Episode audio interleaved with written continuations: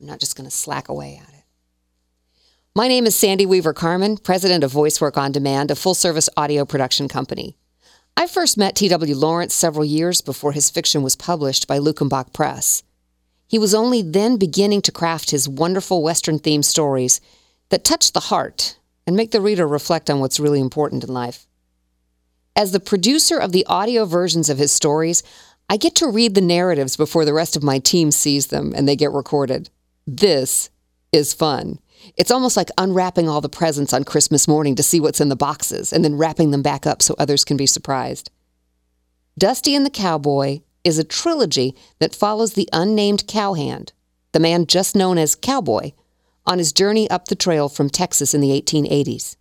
Cowboy and his horse Dusty travel north as the rider deals with changes in his life after the big cattle drives have ended. He searches for what he'll do next.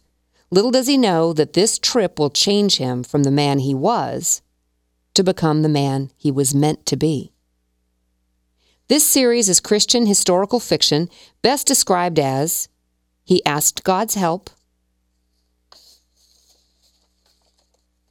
makes a lot of noise,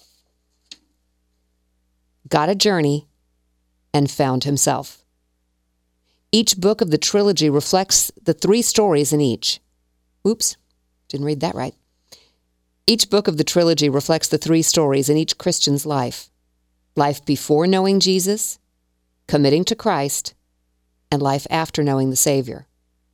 Respectively, the books are subtitled Lord, Show Me the Way, Rendezvous, and Coming Home.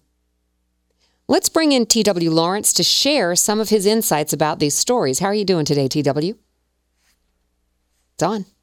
Oh, I thought you turned it off. I had, but I turned it back on again.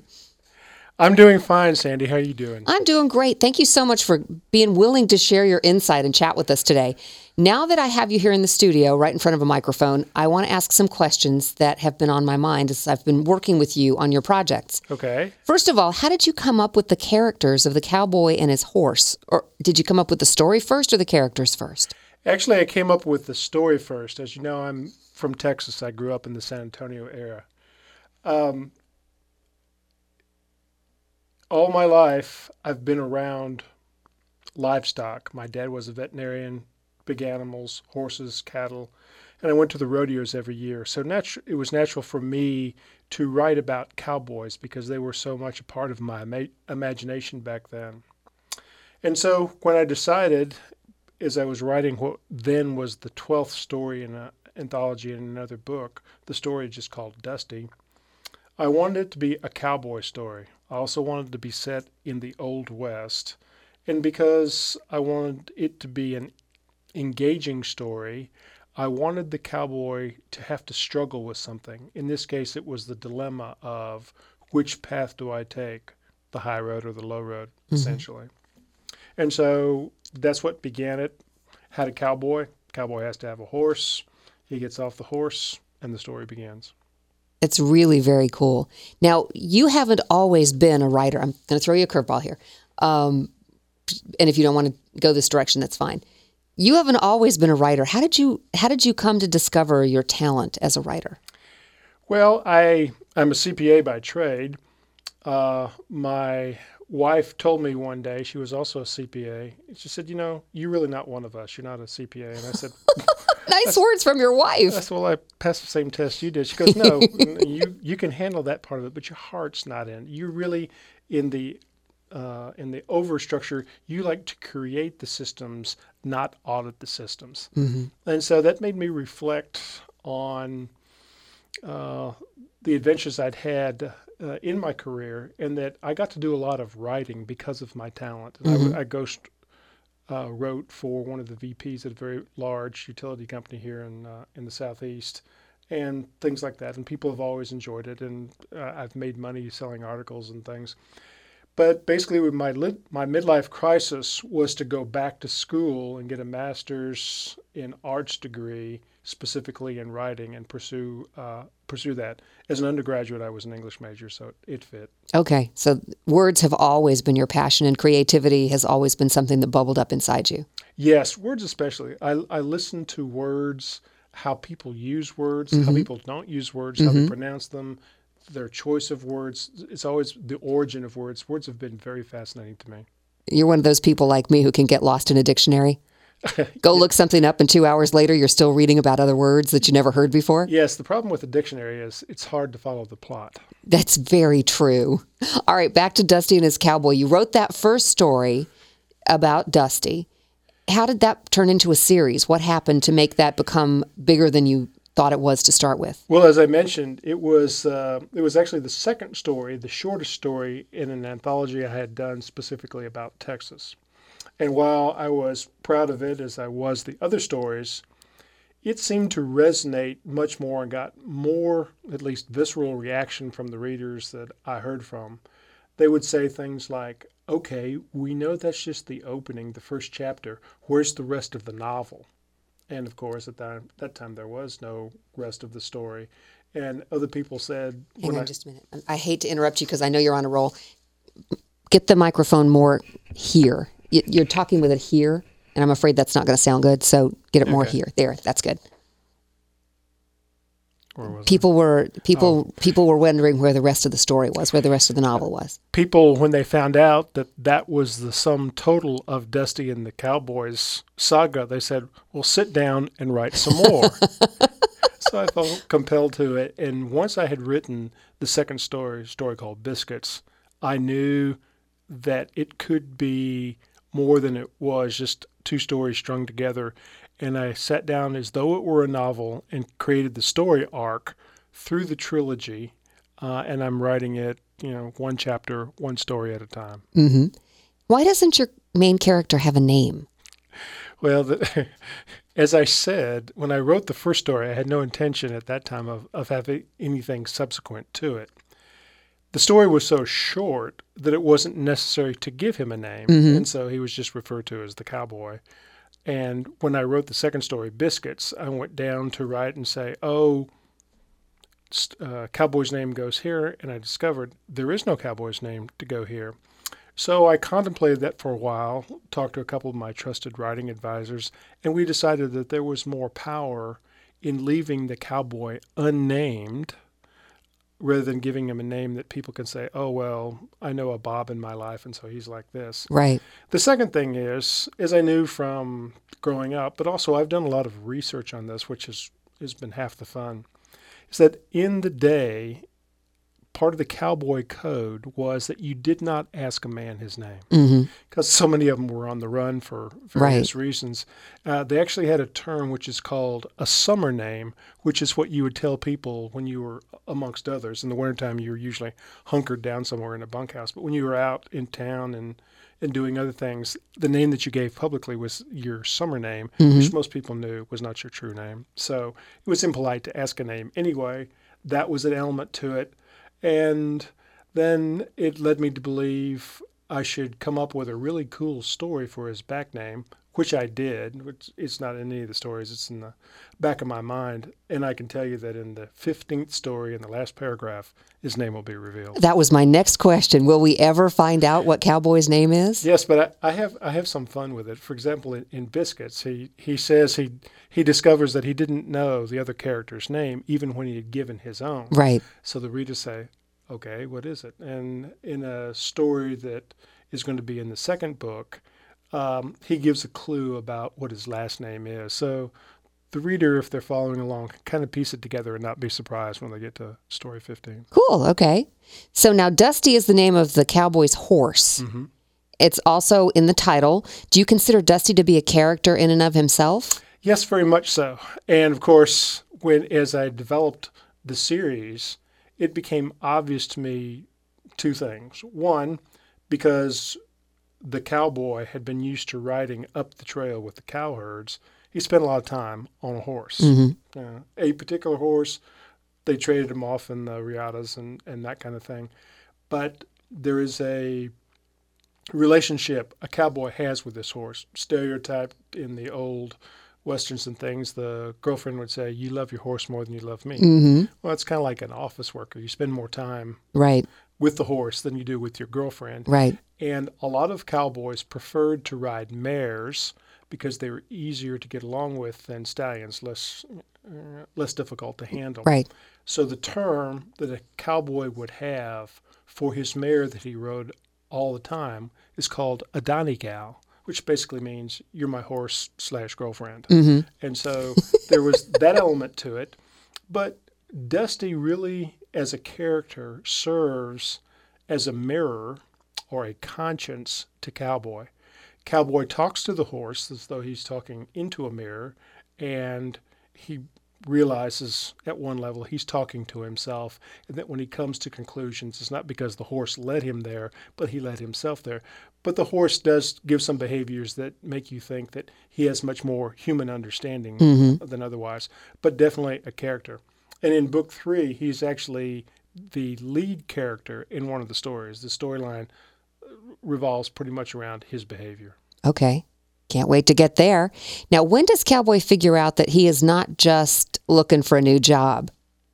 Well, in the very first story, he's headed off to this mythical town called Cowtown uh, for reasons unknown. It turns out that he's going there to see one of his old pards, one of his old saddle pals that he rode up the trail with, a, a mentor, really. Uh, and when he gets there, he discovers that that's not the end of the line. He has another place to go to, and then a third place to go to to complete this task that he realizes that he is really on. So it's really in the process of the journey, he discovers that his original intention was, I won't say superficial, but it, it, it was not the really driving motive. He didn't realize it until he had gone down the trail and had had some adventures and discovered that uh, this is what I'm really doing. I need to see this through. I need to see the journey till it, till it ends. And how did the journey change him? Or how does it change him as he goes along? Well, there's two ways. He gets changed as a person, as a man, and he also gets changed as a Christian. Um, and you can say that they're they're very closely aligned. In the course of the journey, when he gets to where he's going and deals with what he has to deal with, it does change him. As one of the characters leading up to it, the only lead female I have in it, a character named Emma, she asked Cowboy, Are you a Christian? And he replies, Sorta.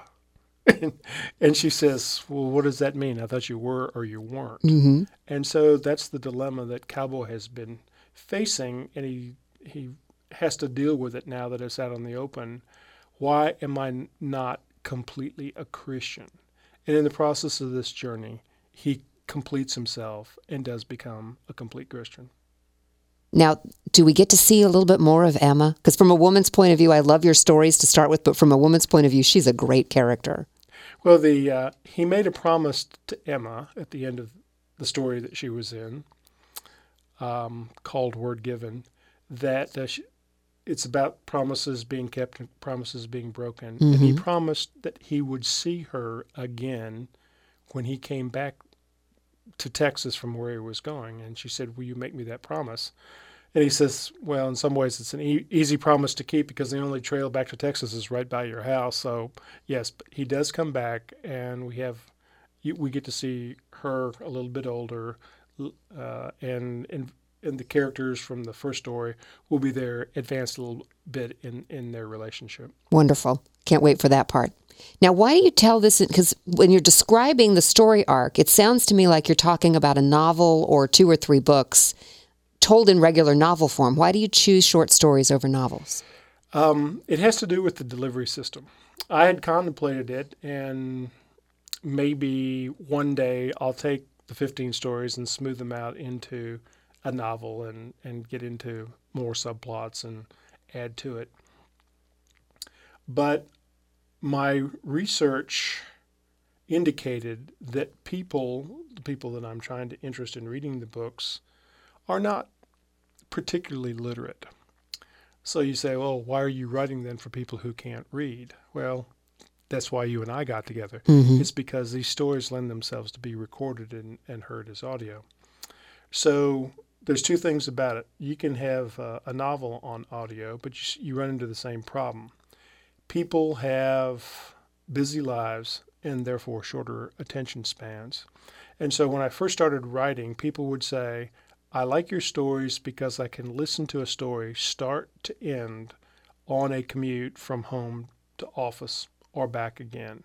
In other words, I don't have to keep track of all the various subplots and where I am when I put when I put that CD back in that I haven't listened to.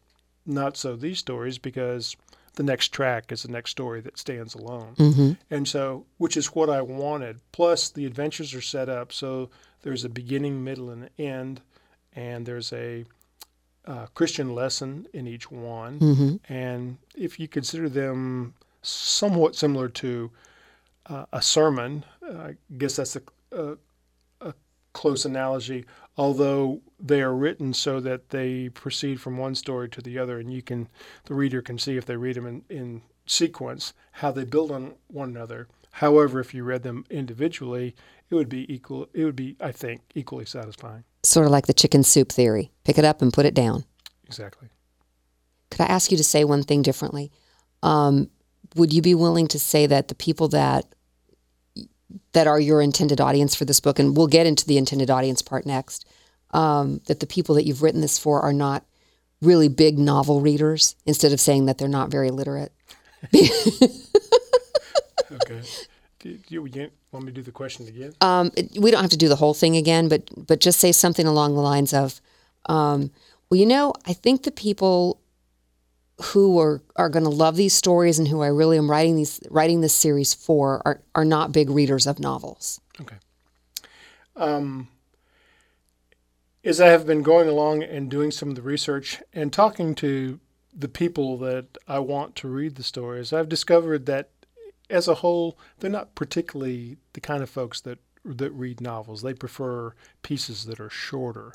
So the stories being short stories and have a, having uh, an airtime when we do the recordings of 17 minutes on average, uh, that's perfectly fine for them. Perfect. And I'll just pick that back up and put it back in. Who is your audience, TW? The it started out being just me, but I figured that was that was not uh, good for the kind of satisfaction I want. As I began to uh, put it out there, it gravitated towards people who like westerns, uh, people from Texas, people from the Southwest.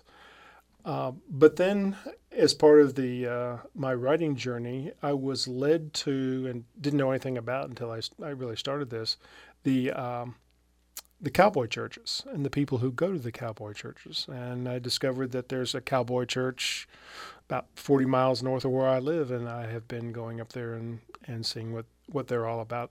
And the people that um, use that construct as a means of dealing with their Christianity are completely fascinating to me. There are people that are more comfortable, literally, in the services I attend in a barn than being in a traditional bricks and mortar uh, situation. Mm-hmm. Uh, for example, a cats and a dog wander around while the sermon's being given that you can scratch. They're actually looking for food, and I was thinking, wow, in my church, you you wouldn't see this. It's Right. it's just a different way. It's it's very fundamental, basic uh, Christian tenets that are being taught by a series of preachers that come through there. And I just resonate with those people. And I said, this is who I want to write for. As a matter of fact, at the church I went to, they have a very large contingent of uh, young girls, ages 8 to 17, that ride the horses and put on pageants and dances and that kind of stuff. And that's when I first started developing the female character Emma because as a as an homage to them and the work that they do, I thought um, can't write all this stuff just for guys. And besides that, you know, women in the West were very strong characters, Mm-hmm. um, sometimes much so, more so than the men were, and so it it fit. And so those are the people that I'm I'm primarily trying to reach. However, I have found out that uh, some people that have acquired the book through various means are using it because it's episodic to read it as bedtime stories for their kids, which I, I find fascinating. How wonderful is that? Yes, they all they all like uh, they all like Dusty. Bible studies disguised as wonderful Western stories. exactly. What else does should what else should the reader of your series of books know?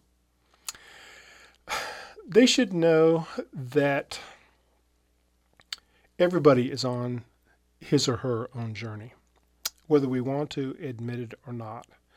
And that the questions that we deal with today might seem that they're the over overarching concern and obstacle in our life.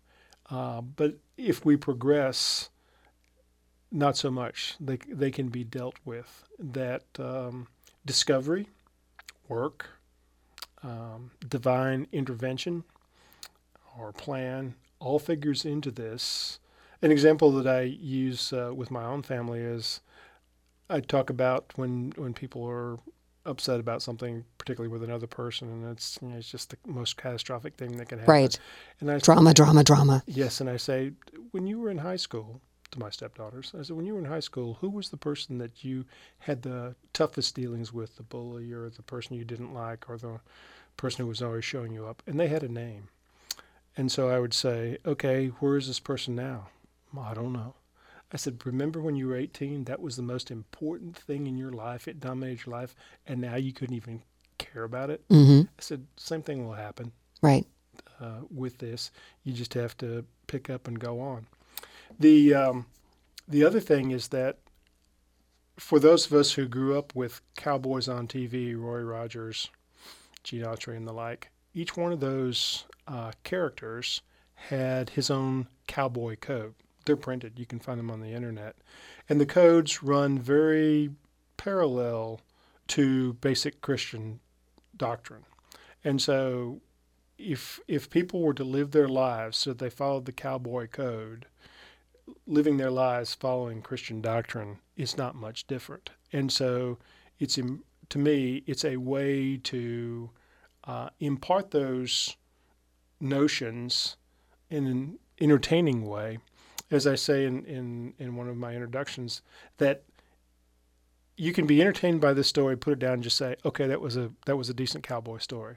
You can also read it through and say, I like that story, but wow, what cowboy said there at the end, and then they get into it. I had a, a preacher, as a matter of fact, one of them that uh, gave a sermon at the Cowboy Church said, I like your stories because everybody wants to be a cowboy. And because of that, when they read these stories, they talk about these stories. Mm-hmm. And if I can get a person talking, I can find out what's bothering them and I can minister to that. So, if nothing else, getting people to talk and open up, then the role I was meant to serve by writing them has been fulfilled.